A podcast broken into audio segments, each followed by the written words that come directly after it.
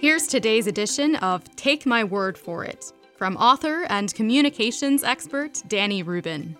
Practical career advice to help you write, speak, and lead with confidence. Want to know the two most overused verbs in business? They are get and got, often referred to as crutch verbs. Get or got can take the place of so many actions. Today I got the promotion. We get the chance to present tomorrow. They got up and left the meeting.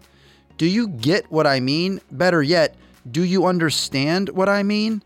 Take your communication skills to the next level. Say goodbye to get and got. For more tips to improve your communication skills on the job, visit rubineducation.com. That's R U B I N education.com.